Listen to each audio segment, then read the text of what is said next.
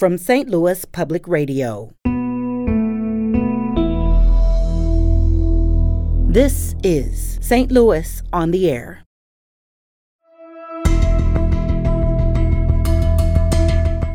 So And the it should have defense did shared. not bring up that this was false evidence. You No. were left with the impression this was good science. until just recently.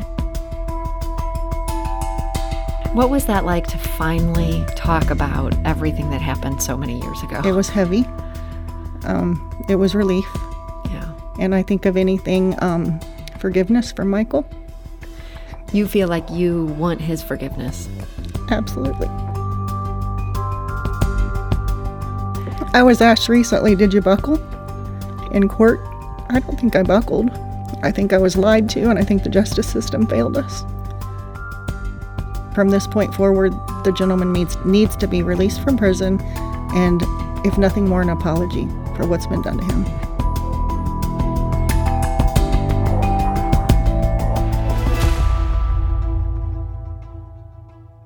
I'm Sarah Fenske. Michael Polite has been in custody since he was 14 years old. He has spent two decades in prison for the murder of his mother, Rita. Rita Polite was beaten to death in her home in Washington County, Missouri, and then set on fire. That was in December of 1998. Mike was the youngest of her three kids, the only one still living at home. He and his friend had a sleepover that night at Rita's trailer. They told sheriff's deputies they woke up to the smell of smoke and discovered that scene of horror. But as Mike and I discussed last month, Mike quickly became a suspect. It's their opinion that I acted strange or acted funny. Uh, Sheriff Ron Skiles, he said that uh, I, I didn't act the way that he acted when his mom passed. You know, well, you know, I'm sorry that he lost his mom because I know what that's like, but I would like to know the circumstances of which he lost his mom. So they ended up arresting you, and, and pretty quickly. They arrested me December 7th, 1998. So this is basically 48 hours later. You begged the officers to take your fingerprints. I did. Because you said somebody was trying to frame you for something you didn't do. I did. You felt like if they could just look at your fingerprints and compare that to what was there, that you'd be exonerated. I, I offered everything. I cooperated with them to the point where they just they just didn't want my cooperation anymore. As a matter of fact, when they wanted to re-exhume my mother because they had failed or forgot to take her fingernails, my attorney at the time, Wayne Williams, looked at me at this court proceeding and said, "Bernie, we can object to this." I said, "Don't," because I'm trying to give them evidence to exonerate me. And so what would be under her fingernails might be DNA from the person who killed her. Exactly. You're looking at this like a chance to get to the bottom of this. Yes. Justice for Rita. That is Mike Polite. He has insisted all along that he did not kill his mother. And 12 years ago, he finally got someone to listen. The Midwest Innocence Project got his letter and came to visit him in prison to hear more. He told me how he felt after finally getting to explain to someone how he'd been railroaded. I left that visit and I paced myself for four days. I, I wore a hole in the floor, right? And I'm, and I'm reliving everything that I told him. And I'm, and I'm reliving the expressions that I'm seeing as I'm telling my story. And, and they were just disgusted. They were just in awe and they were just, you could see in the faces of, of how did this happen? And from that moment on, I knew, I, I knew that I had help and I knew that they were going to get me out of here. In August, the Midwest Innocence Project, along with the Roderick and Solange MacArthur Justice Center, filed Mike's petition for relief in appellate court. They were swiftly denied. But yesterday, they took their plea to the court they always thought was their best shot, the Missouri Supreme Court. And this time they had something new an affidavit from a juror. Linda Dickerson Bell was on the jury that sent Michael Polite to life in prison with no chance of parole. And she joins us today to share what happened and how she feels about it today. So, Linda, welcome. Good afternoon. So, Michael Polite was on trial as a 17 year old in Washington County, Missouri. You were chosen for the jury. I was. Take us back. Were you eager to be put on this jury? I was somewhat arrogant that I wouldn't be put on the juror, to be quite frank with you. And, and why did you think that? Um, my father was the current um, foreman of the grand jury for St. Francis County. My father was a police officer. I served on the Park Hills City Council and worked very closely with law enforcement, and it was my assumption, and we know what those are. Um, but it was my assumption that I would not be chosen because they did not want someone closely related to law enforcement. That seems like a pretty solid assumption, but in this case, it wasn't. It wasn't right. They let you on that jury. I thought I'd be in and out. I didn't make reservations for anything other than the afternoon, and and you're right. I mean, it was it. It took me aback.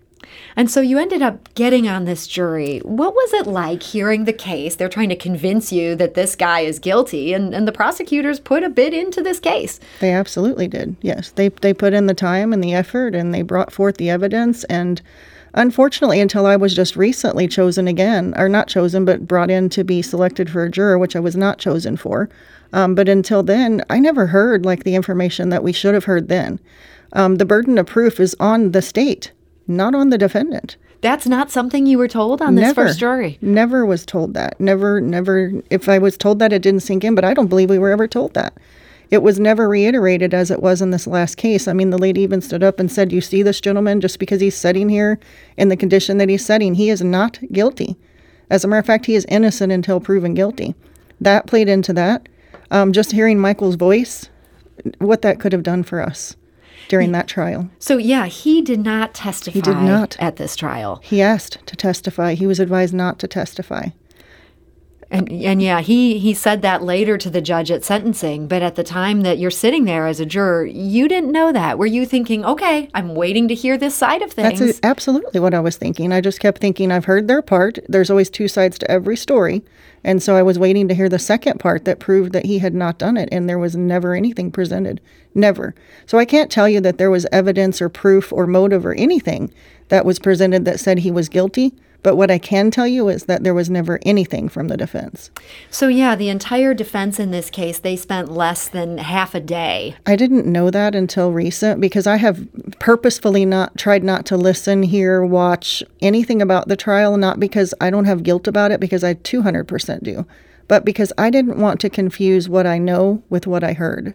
And so I was very careful about that. So, you were trying to kind of keep this straight in your head. Did you have the sense that at some point somebody might come to you and I hoped that they case? would. I absolutely hoped that they would. So, you were waiting. I was waiting because I didn't know what was appropriate. Was it appropriate for me to reach out to them? Was it appropriate for them to reach out to me? I didn't really know. And I was just hoping and praying. And I make myself readily available. And so, I mean, you can't say Google my name. You can't say that you can't find me. That's nonsense. Yeah, I mean, you, so you have a pretty prominent position in I St. do. Francis County. You're the executive director of Habitat for Humanity there. You weren't hiding. Not hiding. I was also running for presiding commissioner. I'd served 24 years on the Park Hill City Council. I was a treasurer for the Chamber of Commerce. Not hiding. No. And so you were carrying around, as you said, guilt. Absolutely guilt. I still carry it to this day. Yes. So you had this guilt. You were thinking at some point somebody might contact you about this. And Yes. nobody did. Nobody did. In 2016, I reached out to, after the MTV movie that went, I reached out and just didn't ask for them to contact me, but just said, hey, I was a juror on that episode because I didn't want them just to think that I'm looking for anything. I don't want anything from this other than Michael Polite to be given back his life. And I'm not saying do anything with what he's lost already. We can't do anything about that. But from this point forward, the gentleman needs needs to be released from prison, and if nothing more, an apology for what's been done to him. And so you reached out to somebody. This was back in 2016, 2016, 2017. I Okay. did, when yeah. this MTV, they, this TV show did some episodes on this case. You reached out to people on that TV show? Or? No response. But again, I didn't ask for a response. I just put out there that I was a juror. So then again, mm-hmm. my name should have been familiar and they should have recognized me as a ju- juror had they needed the information. And so I thought I had done my part. I think it was for me more so than anything just to say that I tried. Um, and then when this episode came out in August and I had heard about it, it was coming up again. I did read a, an article in the in the local daily journal, and then I sent in a message. And I think it, the ver- the verbiage is just, I served as a juror, and what can I do to make this right?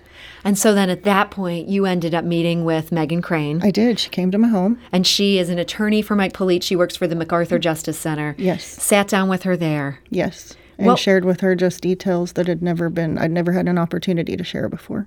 What was that like to finally talk about everything that happened so many years ago? It was heavy. Um, it was relief. yeah. And I think of anything, um, forgiveness for Michael. You feel like you want his forgiveness. Absolutely. because you feel bad about what you did. Yes. I was asked recently, did you buckle in court? I don't think I buckled. I think I was lied to, and I think the justice system failed us. And so you know that you were a part of this jury. Um, you were surprised to be chosen for this jury. You were chosen for this jury.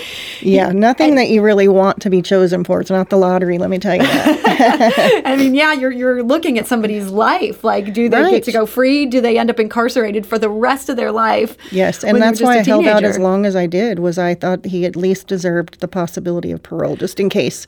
And again, I was 30 years old. I didn't really know what all of this meant, and and I mean, I wasn't your typical normal 30 year old. Yes, I was serving on a city council. I was responsible for lots of things, but I wasn't prepared for what happened in court those days. So it's ironic you came in as somebody with a lot of ties to law enforcement. Your dad was a police chief. You had Yes. reason to sort of be pro police. Absolutely. And yet, through the course of this trial, you're like, wait a minute. something didn't feel right. I mean, I hate to say it, and, and names are names, but um, there was one gentleman that just continually stuck out in my mind, and his name was Kurt Davis, and they used him as a lot of information for that trial. And looking at the gentleman just told me something right. He's not telling the truth. Something's not exactly correct. I often wonder why is he not still in law enforcement? So this was a witness for the prosecution, one of It the law enforcement people on this case. Yes. You found him untrustworthy. Did absolutely did, and he proved that um, a couple of years ago when he reached out through me through Messenger. So we're talking today to Linda Dickerson Bell. She was a juror in St. Francis County, one of 12 people who convicted Michael Polite in the 1998 murder of his mother, Rita. He was 14 years old at the time of the murder. He's been in prison ever since. We need to take a quick break, but we'll be back shortly to continue this conversation with Linda. This is St. Louis on the Air on St. Louis Public Radio.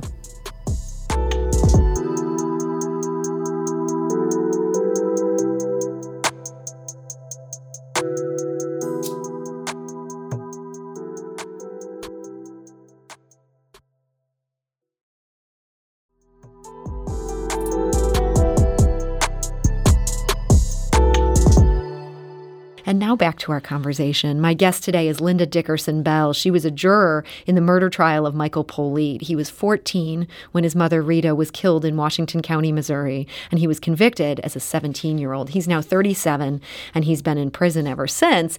Mike's lawyers filed a wrongful conviction claim with the Missouri Supreme Court yesterday, and they had affidavits from three jurors as part of that. The latest, the one that is brand new for this filing, was from Linda Dickerson Bell, who now has some grave concerns about what happened at that trial. And Linda, I want to go back to a couple key points in that trial. The state had one piece of physical evidence tying Mike to what they alleged was setting his mother on fire and, and putting gasoline. The nail in the coffin is So this was important evidence for you. It was the only evidence. It was the only evidence that they had, and it was the fact that they represented that his clothing and his shoes had gasoline on them. The clothing, I understand, has had since been lost. Um, that's pitiful in my in my estimation. Um, and then the fact that apparently in 1998 there was evidence that proved that there was not gasoline on the tennis shoes. It was actually a chemical that was used to make the, the tennis shoes. The the murder didn't happen until late 1998 in 1990. I mean, somewhere either the prosecution should have known this or the defense should have known this. So and the it should have defense did shared not bring up that this was false evidence. You were left with the impression this was good science. until just recently. And so that would have made a big difference for you had you known what the science actually said about the lack of gasoline on those shoes. It would have confirmed what I thought all along, which was that Michael Polite did not kill his mother. So there is another thing here that, that was a very odd thing in that when Michael Polite was younger, he went by the nickname Bernie. Um, and this is short for Bernard. This was just a nickname everyone called him by. So at the trial, people frequently referred to him as Bernie. Even the prosecution, I mean, even the defense referred to him as Bernie.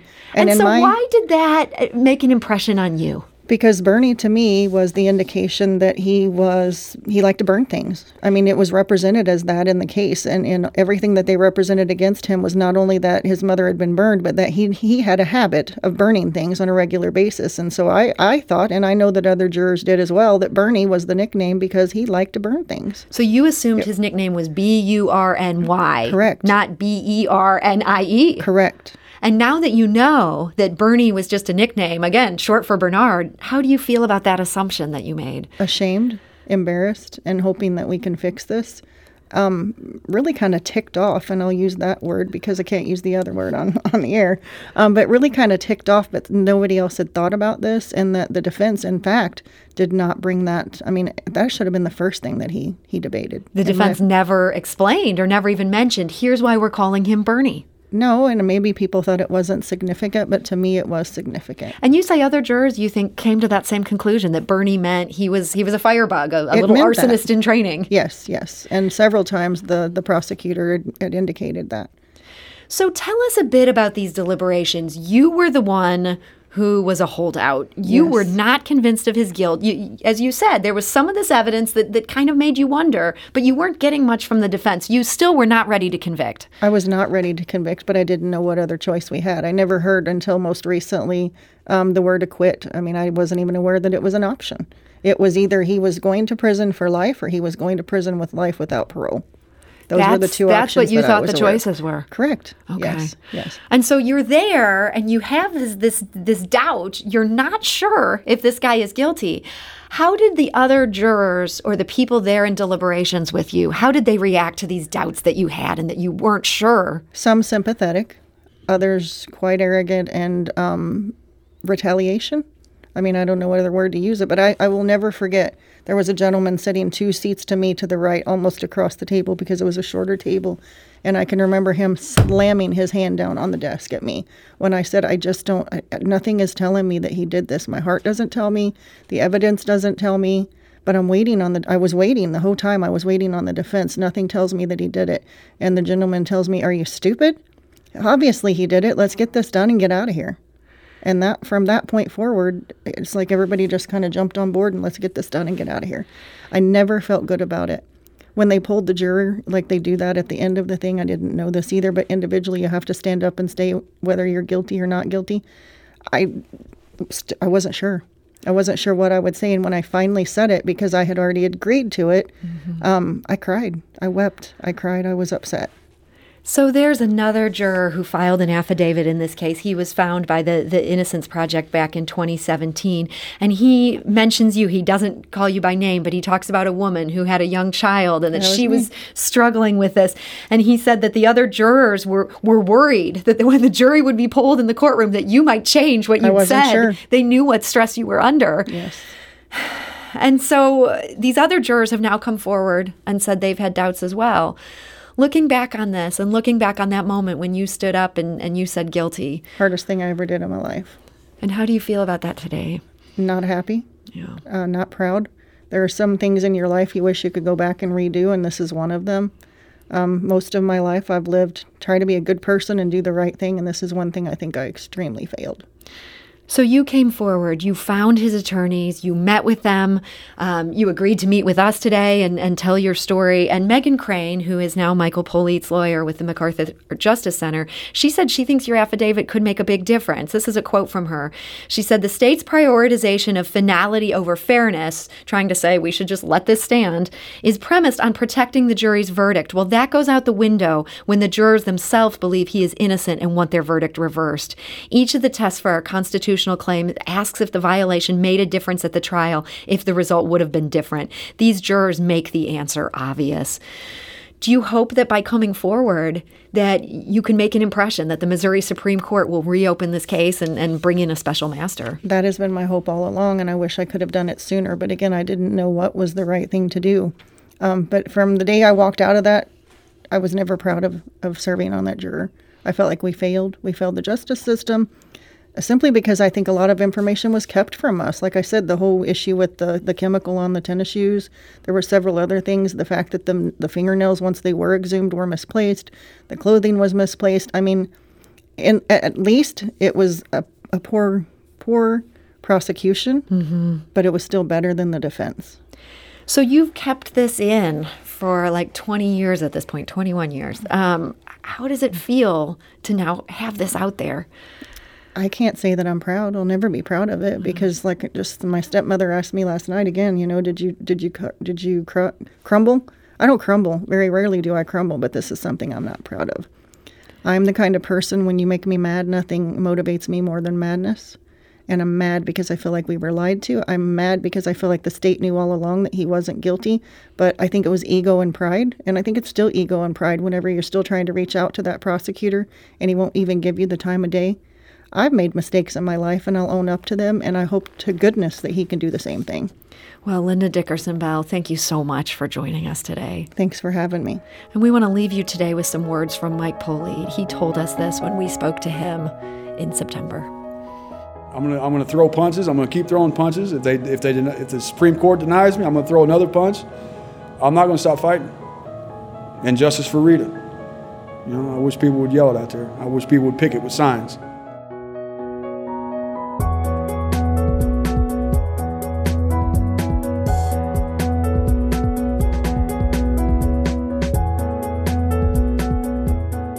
This episode was produced by Emily Woodbury with audio engineering by Aaron Doerr and production assistance from Jane Mather Glass. It was mixed and edited by Aaron. Our executive producer is Alex Heuer. St. Louis on the Air is a production of St. Louis Public Radio. Understanding starts here. If you learned something new from today's episode, consider leaving us a review and rating on Apple Podcasts on the App Store. It's the easiest way to help people discover our show. We appreciate it. Thank you. St. Louis Public Radio is a member supported service of the University of Missouri St. Louis.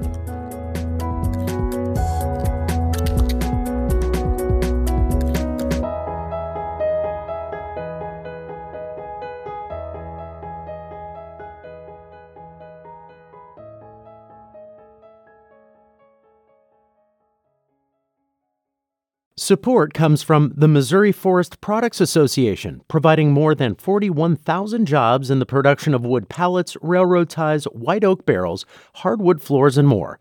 Details at choosewood.com.